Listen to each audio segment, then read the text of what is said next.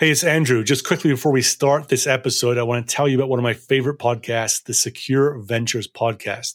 The host, Kyle McNulty, interviews cybersecurity founders about what they are building. I enjoy it because Kyle focuses on their technology, what it solves, why they build it, where it fits in the market. Also, listeners can understand the why of these startups. In some ways, it's a great complement to my own podcast where I focus on the go to market side, not the technology side. He's had some great guests on recently. For example, the CEO of Reality Defender, when they talked about the ins and outs of deep fake detection. Uh, he's had the co-founder and CEO of Ghost Security and also the co-founder of RADICL, Chris Petersen, who was incidentally a founder of LogRhythm, where they talk about the role of AI in the SOC. This is not a paid promotion. I just simply enjoy what Kyle is doing with his interviews and get a lot out of them. Check it out. It's the Secure Ventures podcast. Now on with this episode. Ever had someone give a long, rambling lead in to asking you a question? Or have you even done that yourself? Well, don't do it, says Michael Bungay Stanier in his book, The Coaching Habit.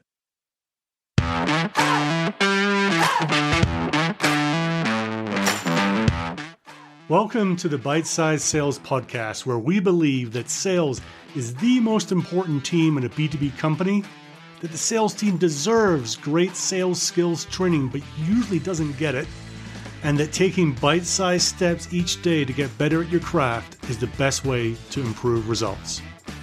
I am your host, Andrew Monahan, and I'm using my experiences in B2B sales to bring you simple, actionable ideas every day to help you get better.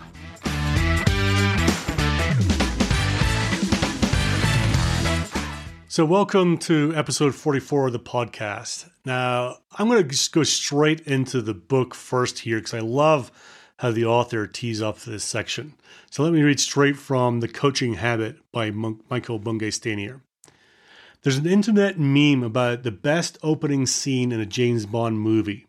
For some people, it's Roger Moore skiing off a cliff and then parachuting away with a Union Jack emblazoned parachute, naturally, in The Spy Who Loved Me. For others, it's the more gritty black and white moment in Casino Royale when Daniel Craig gets into his 00 cert- accreditation by notching up his second kill. My favorite? When Pierce Brosnan bungee jumps off a massive dam in Goldeneye. In any case, you'll notice a pattern here. No James Bond movie ever starts off slowly. Within 10 seconds, you're into the action. The adrenaline has jacked and the heart is beating faster. That's a stark contrast to the way many of us ask a question, which often has a slow, rambling, meandering introduction that feels more like the thousand and one nights of a Scheherazade than anything Ian Fleming dreamt up. Cut the preliminary flimflam. You don't need a runway to pick up speed, you can just take off. If you know what question to ask, get to the point and ask it. And if you must have a lead in phrase, try out of curiosity, it lessens the heaviness of any question and makes it easier to ask and answer. So that's read straight from the book, The Coaching Habit by Michael Bungay Stanier. Now, I hate it when other people do this to me. When you're sitting there going, I know a question is coming, but you know, it's not coming anytime soon. And if I'm honest, I actually catch myself doing it sometimes, and I hate when I do it. It annoys me, and it kind of frustrates me that I, I default or sometimes go to that. Um, and sometimes, you know, it's a it's a maybe a symptom of lack of confidence, or you're not quite sure if you should be asking the question.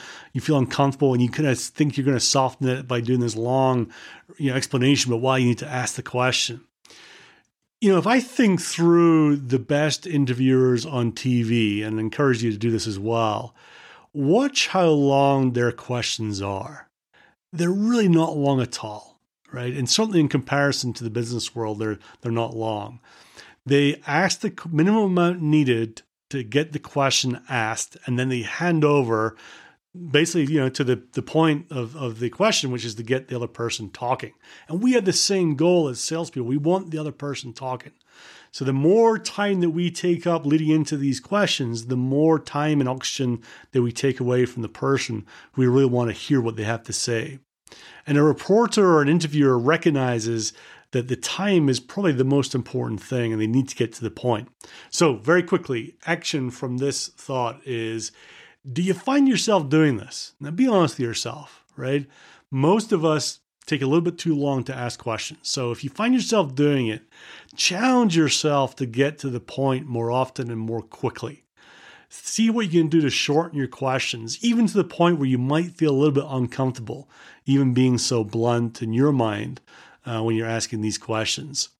And to the author's point, to Michael Bungay Stanier's point, if you do have to have some sort of lead in, at least go with something like out of curiosity or I'm interested to know or I'd value your opinion, something like that. It's just a very, very short lead in because it's gonna if it makes you feel better doing it like that and then getting to the point of the question. So that's the challenge for this week.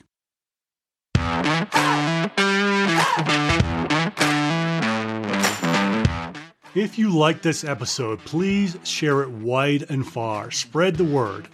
I get energy from seeing people download and use this content. So please just take 20 seconds to share it with anyone you think would like it too.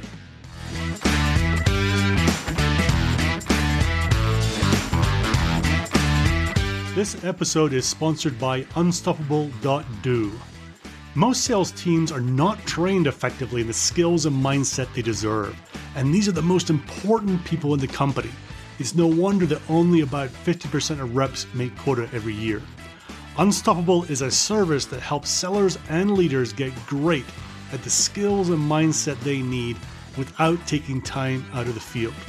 It exists because if the sales team has the right skills and mindset, they thrive, they are confident, and they perform much better.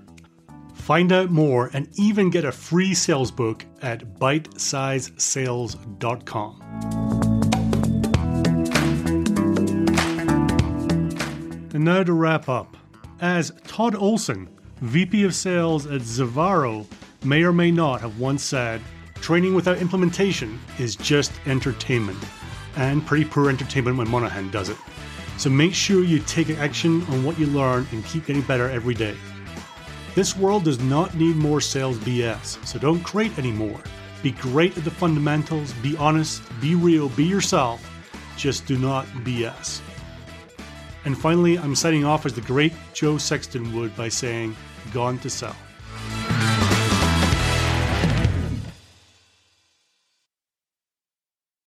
It would mean a lot to me and to the continued growth of the show if you could help get the word out. So, how do you do that easily? There are two ways. Firstly, just simply send a link to a friend. Send a link to the show, to this episode, um, you can email it, text it, Slack it, whatever works for you and is easy for you. The second way is to leave a super quick rating. And sometimes that can seem complicated. So I've made it as easy for you as I can. You simply have to go to ratethispodcast.com slash cyber. That's ratethispodcast.com slash cyber and explains exactly how to do it. Either of these ways will take you less than 30 seconds to do, and it will mean the world to me. So thank you.